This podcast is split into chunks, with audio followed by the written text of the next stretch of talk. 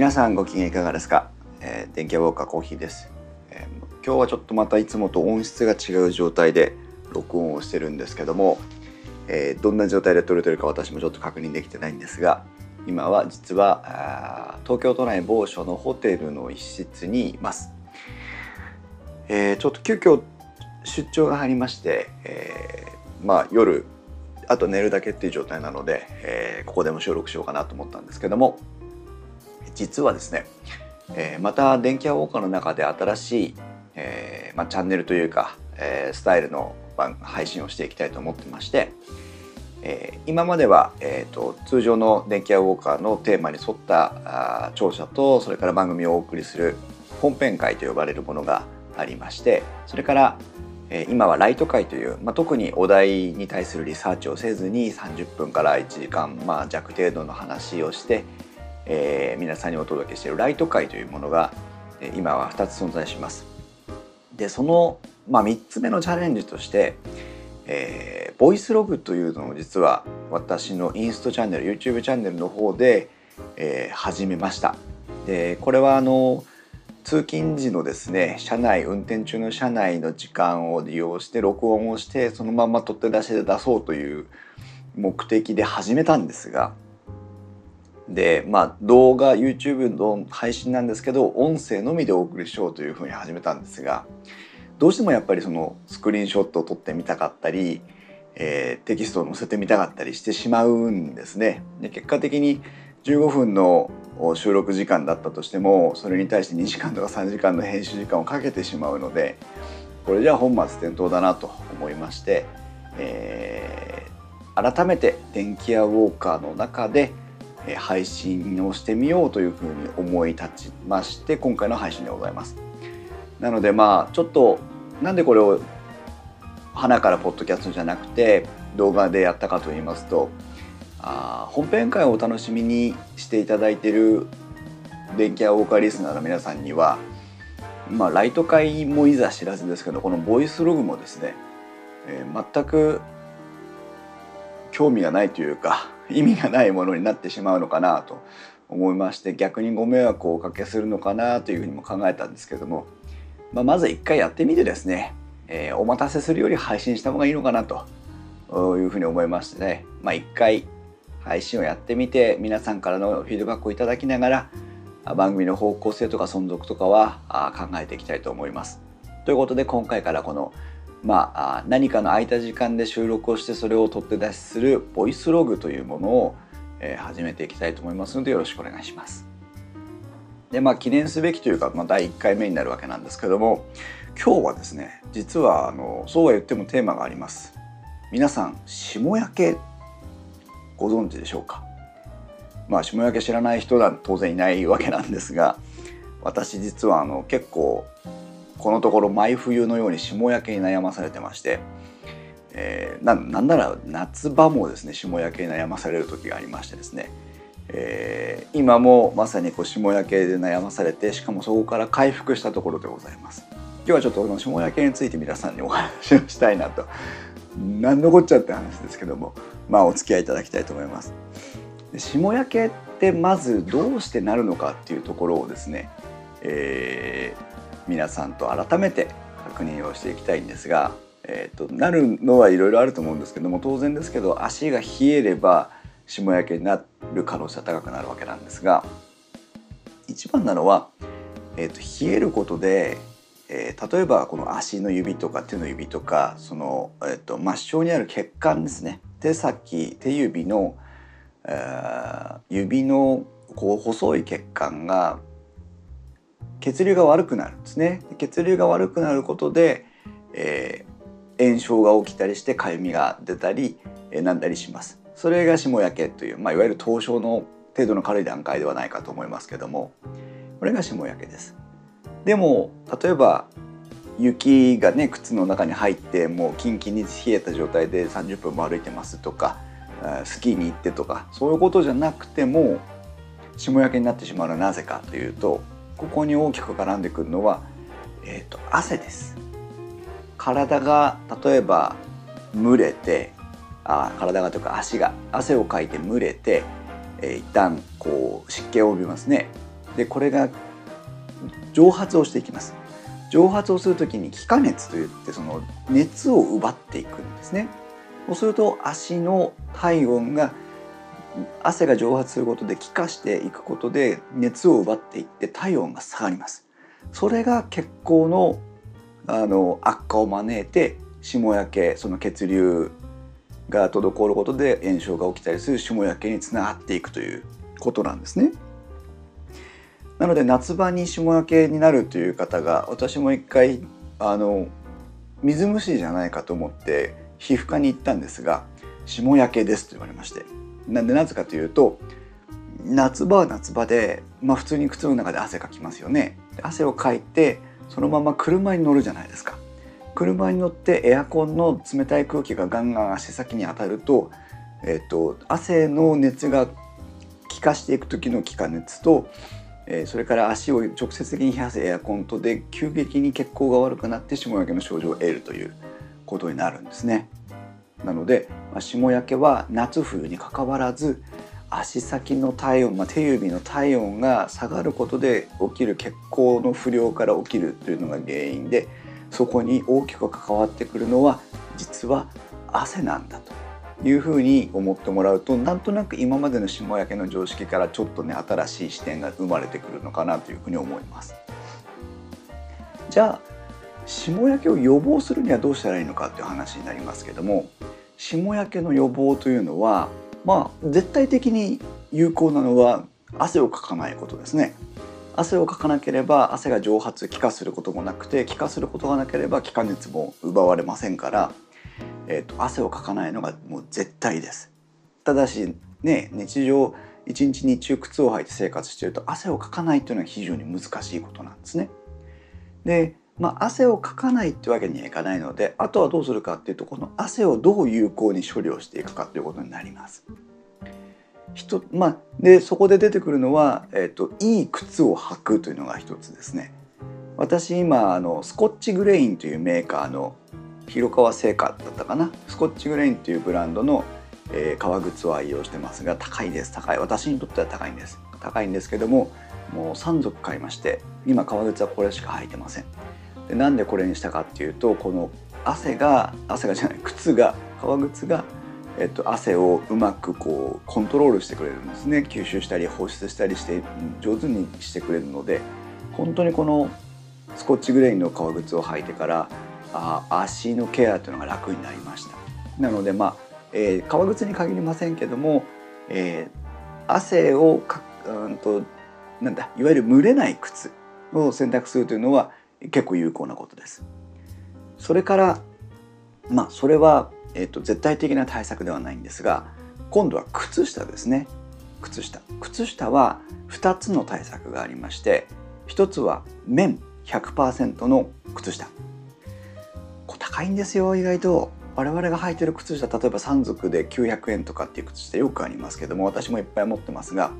それと綿の靴下の綿100%の靴下を比較すると何倍も値段が違います。だけど綿の靴下って何かと言いますと、えー、吸湿性が高いんですね。汗をよく吸ってくれるんです。だ蒸れにくくなります絶対的に。これはさっきの靴を選ぶ時と同じで蒸れないあるいは汗が出ても蒸れた状態にならないようにしていくというのは一つ大事なポイントです。そのための綿100%靴下。これは例えばあの革靴を履かなきゃいけないビジネスシーンでえー、足の蒸れとか霜焼けのお悩みの方にとっては非常に有効な対策の一つです。それからですね、えーと、ビジネスシーンで履かなくてもいいとか、えーと、通常の靴下みたいなものでもいい場合あとはお休みの日とかお家に帰ってからに有効なのはアルパインソックス皆さん聞いたことありますかね？アルパインっていう限りには山登り用の靴下ということになりますけどもまあアルパインソックスに限った話じゃないんですがえっ、ー、とメリノウールというですね、えー、ウールですね。ウールを使った靴下がこの霜焼け対策には超絶いいというふうに、えーと、私は想像しています。残念ながら私もこれからトライするので、えーと実経験で話せないんですけどもこれはまず間違いないでしょう。なぜかというと理論的に合ってるからです。でどう理論的に合ってるかと言いますと一つメリノウールはま吸湿性拡散性が高いので汗をよく吸ってよく乾かしてくれるというのが一つです。でそこまでだったらさっきの靴とかと一緒ですね吸湿性の高いあごめんなさい、えっと、蒸れない靴その汗をよく逃がしてくれる靴っていうのを買えばいいわけなんですが実はこれだけでは根本的な霜焼け対策にはなってないんです。何かと言いますと、えっと、汗をもう絶対的にかいちゃってしまってるので汗をかいてからそれが蒸れが取れていくっていうことは必ず熱を奪っていくのでこの熱を奪っていく熱気化熱が奪われていく時に足の体温を保っておかないとダメなんです。この足の体温を保つために出てくるのがウールなんですよ。メリノールの先ほど言ったその汗を吸ったり拡散してくれたりするのがいいっていうことの特徴の次にメリノールは足がかいた汗が気化していく時の熱が奪われていくその熱を保存してくれる。熱を奪われないように足の熱を保ってくれるんです。足があったかい状態血行が、えーと、阻害されない状態にあれば霜焼けにはなりませんから足を温かい状態に保つっていうのがもう絶対的に大事なことなんです。なので、えーと、これは私はもうここで告白しますがモンベルの、えーと、メリノウールを使った靴下を今週末買いに行こうと思ってます。で、えっ、ー、とお風呂上がり寝るまでの足の保温と、えっ、ー、と休日の足の保温のためにえっ、ー、となんていうのアンクル丈っていうんですか？あのスニーカー用のソックスみたいな丈のメリノウールの靴下が確かあるはずなのでこれを買いに行こうと思ってるんです。だあの革靴をどうしても履いてスーツを着てる以上日中これは履けないのでお家に帰ってきてから夜の生活の際と、え、それから週末の靴下お部屋の中の靴下はこのメリノウールの靴下を使って足をケアしていきたいなと思ってます。まあそんな感じでこの霜焼け予防原理と予防が分かってきましてね今度はどうしてもなってしまった時の対策です。霜焼けになってしまったらどうするか。例えばあの温かいお湯と冷たいお湯にとかってありますね。いわゆる民間療法ですけども、まあ、血管を拡張して血流を促進させれば先ほど言った、えー、血流不足からなる霜焼けの炎症というのは、えー、軽減されますし抑えられます。それも一つでしょう。あとは唐辛子を塗るとかねいろいろありますけどもこれも全てその要は血行を促進するための民間療法です。でも私はここで皆さんに、えー、ぜひ共有してほしいし周りで霜焼けになった人みんなに教えてほしいのが実は霜焼け対策に最も有効だとコーヒー的に考える方法は湿布です。湿布なんです。なぜかと言いますとこれあの皆さん今ご自宅にいらっしゃったら是非薬箱のとこに行って湿布薬何でもいいです。湿布薬の効果効能のところを見てください。半々ぐらいでね一番最後筋肉痛とかなんとかの後に「霜焼け」って書いてある箱があるはずです。これは何かと言いますとえっ、ー、とですね消炎鎮痛薬というふうに湿布は言いますけどもその炎症沈めてくれるわけですねその炎症を鎮めるというのが、えーと、霜焼けは血管が細くなってしまって血流が滞って起きる炎症からくるかゆみに悩まされるので腫れとかかゆみに悩まされるのでその炎症を抑えてあげることがまず一番目に必要なんです。でその時にこの炎症を抑える薬でしかもそこにずっと持続的に効くのは湿布薬なんですね。でも湿布といっても全てがいいわけじゃないんです。例えば皆さん湿布って聞いてピンとくる言葉なんでしょうね。結構出てくるのは温湿布冷湿布って言葉あると思います。温める系の湿布と冷やす系の湿布ですね。これどちらが霜焼けには有効だと考えられますか？これは、えー、今までの私の話を聞いてて湿布を普段から使ったことある人だとピンとくると思います。温湿布というふうに思われた方はえー、血行促進とか、えー、温度を保つとこに思いを致してもらったんだろうなと思うんですが実はオンシップは間違いです。というかオンシップかレイシップかというのは実は霜焼け対策に特に意味がないんです。引っ掛け問題でしたじゃあ何がと言いますと、えー、実はその消炎作用がしっかり入ってるか入ってないかというのが大事になりますでここで注目をしたいのはサリチル酸メチルとかサリチル酸グリコールと呼ばれる成分が入ってる湿布かどうかというところを見てください。これがまず一つ、えー、霜焼け対策の消炎効果として期待できる成分の一つです。でもう一つはえっ、ー、とですねビタミン E これも湿布薬をこう箱を裏返してもらうと書いてあるもの多いんですがビタミン E 成分が入ってるとこれを経皮吸収その肌から吸収していきますとビタミン E にも、えーと、血行を促進する効果があるんですね。血行を促進すればあの炎症が収まりやすいのでえっていうか血行が促進されてないから炎症が起きますからこれの対策ということで、えー、ビタミン E を配合しているものを選ぶと非常にいいです。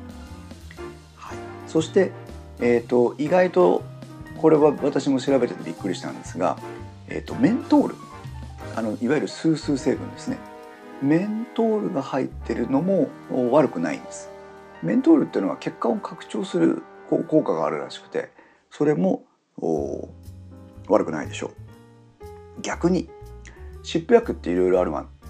あのいろいろありますけども今結構有名なのは例えばフェイタスとか、えー、あとなんだろうな。いわゆる成分としてフェルミナクとかインドメタシンとかそういったものが入っているもの湿布薬いっぱいありますね。これは何かというと霜焼けに直接影響がありません、はい、なので、えー、高いからとか有名だからっていうのは霜焼け対策の湿布選びとしては間違った選択肢になるんです。はい。ここまで、えー、いろいろお話ししていただくとえー、必然的に、え、選ぶべき、えー、湿布薬というのが、えー、定まってくるわけなんですが、えー、私もですねこれでいろいろ調べててねいいのがあったんですよ。もうこれ電気屋ウォーカーのウェブサイトに貼りたいと思うぐらい、えー、いいです。それは何かというとサロンパス。サロンパスなんですよ。久光製薬が出していますサロンパスという、まあ、昔からある、まあ、定番中の定番の湿布なんですがサロンパス久光製薬が出してる湿布薬にもいろいろありますが一番いいのはサロンパスの一番やさあの一番新しいバージョンのやつです。これが何かというと今ウェブサイトを見れる方はサロンパス久光製薬のとこに見に行ってください。サロンパスはね40枚入りと80枚入りの2箱が売ってるんですが新しいやつねこれ興奮しますよ。サリチルメチル酸というさっき言った湿布の消炎あの霜焼けの消炎効果ですね。絶大くるやつがなんと10%配合されてるんです。これがねあの他のサロンパスが出してるやつに比べても多いんです。10%それからえーまあ10%多いっていうのは何かというと,、えーと、いわゆる 100g 中に 10g 入ってるんですね。10%成分が10%入ってるってことですね。で、えー、メントール血管拡張の作用があると言われるメントールも入っててビタミン E 酢酸エステルというそのいわゆる、えーと、血行促進を促すビタミン E も入ってる。むしろこれしか入ってないんです。サリチルメチル酸とメントールとビタミン E もうサロンパスは筋肉痛や肩のこりに効く薬じゃない。霜焼け専用薬と言ってもいいぐらいこのこいつがいい。でねフェイタスとか買ったことある方お値段いくらだったか思い出してください。結構高いですよね。10枚とか、まあ、20枚とか入って例えば1,000円とか1,500円とか下手したらしてるんじゃないかなと思うんですけどちょっと正確じゃないんですがこのサロンパスは40枚入ってね40枚入って5600円だったと思います。ちょっとせっかくなんで値段を調べますが。えー、ちなみに今こういった医薬品も通販がまたできるようになったので Amazon でもサロンパスは買えます。私は Amazon で買いました。で1箱40枚入りのやつを買うと中が2袋に分かれてて20枚20枚になってますので非常に、えーと、扱いやすいと思います。で、えっ、ー、と今ごめんなさいね。Amazon のログインのパスワードをワンパスワードに取りに行くので。よいしょ。はいえー、っとですねサロンパスはいくらかというと40枚入りのサロンパスはですねえー、っと496円でございます、まあ、定価がね583円というふうに書いてますけども、えーまあ、500円ぐらいで買えるんですね。これだけのコストパフォーマンスは非常に高いと思います。で、えーと、どうやって使うかと言いますとえっ、とですねこれはあの1枚取り出しますと、まあ、結構小さいサイズの湿布です。ただこのままでは指に貼ったりできないのでこれをハサミで切って使います。毎回切って使います。で、えーと、縦に切ったり横に切ったりはお好きにしてください。幹部をしっかりと覆えるぐらいのサイズで切ってくるんと湿布でこの指とかね腫れてるところかゆいところをくるんと巻いちゃいます。で先っちょの方とか巻きにくい時はちょっと切れ込みを入れてこうねあの合わせたり使ったりとかしてとにかくこう全面を巻きましょう。でもそれだけでは簡単に外れてしまうのでここでもう一つ買っといてほしいのがサージカルテープっていうやつです。サージカルテープっていうのはあの医療用の湿布とかを止める、えーと、セロハンテープみたいなやつですね。ただ肌がかぶれにくかったりとかします。あと低粘着だったりするのね。なので、えーと、湿布薬を巻いた上にテープをくるんと巻きます。ただしこの湿布薬を巻くそれからテープを巻く時に気をつけてほしいのは、えーと、きつく巻かないことです。血流を阻害したりしてあと長時間貼りっぱなしになりますので、えーと、必ずうときつくしないように気をつけましょう。でくるっと巻きます。でこれをもうかゆいところとか腫れてるところ赤いところ全部に対して1個ずつちまちまちまちまこう貼っていきます。ひどいと5本の指全部に巻かなきゃいけないですね。でも人によってここが出やすい出にくいっていうのがあるので自分でちょっとでもなんか異変を感じる時には予防的に貼っていただいても全く問題はありません。ただしかぶれとかある人がね肌の弱い人は気をつけてください。でこれを巻いて靴下を履いて1日生活します。朝巻いて出かけていきます。だいたい湿布の効果は6時間から7時間ぐらい続きますので帰ってきたら1回取っちゃってくださいで貼ってたのを取ってすぐお風呂に入るとちょっとあの肌がね、えー、と弱くなってるというか敏感になってるので、えー、ともう帰ってきたらすぐ取っちゃって1時間とか30分とか1時間とか経ってからお風呂に入ると、えー、結構問題なく入れます。でお風呂から上がって少しこう熱が取れるまで普通に過ごしますこの時にさっきのメリノウールの靴下を履いて足先の温度を保ってあげましょう。で、えー、寝る前になったらまたこう湿布を巻いて寝ます。そうすると、えー、日中と夜中の間ずっと湿布薬で手当てをできるようになりますので、えー、私の感覚で言うと丸2日朝晩朝晩というふうに4回貼ると大体の霜焼けは、えー、症状が非常に軽くなります。気になればもうあと朝晩ね1日ぐらい足してあげるだけで霜焼けは回復すると言ってもいいでしょう、まあ、程度によりますけどね。私の場合は早めに対策するので、えー、早いともう1日とか1日半ぐらいで済むぐらいの感じになります。湿布薬これでもう皆さん霜焼けに悩まされる日からは解放されるんじゃないでしょうか。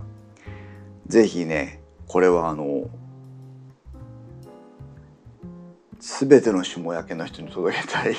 テーマで熱く語りましたけども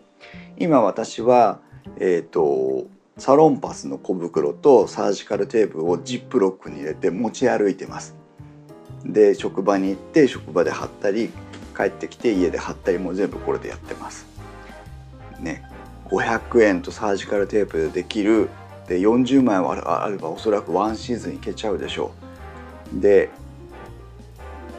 ねあのベタベタになったりせずにねクリームとか塗ると大変ですからでも湿布薬なんで別にどっかツルツルになったりしませんからこれほど有効な霜焼け対策是非皆さんも一回体験してもらいたいなと思いました。とまあなんかわけのわからないテンションでお話ししてしまいましたが電気屋ウォーカーボイスログはこんな感じでまあ今日はたまたまお部屋の中でしたけども車の運転中とか空いた時間を使って何かしらをおしゃべりして皆さんに、えー、わけのわからないものをお聞かけしたいなというふうに思ってますので、えー、お付き合いいただいて是非感想などありましたら、えー、お知らせいただければなと思います。ツイッターでの電気屋ウォーカーに関する感想は「ハッシュタグ電気屋ウォーカー」をつけて投稿してください。電気屋の木は器、ウォーカーの W は大文字になります。また今電気屋ウォーカーでは活動支援金付き活動支援ドネーション付きアクリルキーホルダーというのを販売しております。えー、詳しくはインストウェブのホームページに来ていただきますと詳細が載ってますのでそちらからお願いします。えー、以上電気屋ウォーカーボイスログコーヒーでした。それではまた次回の配信までさようなら。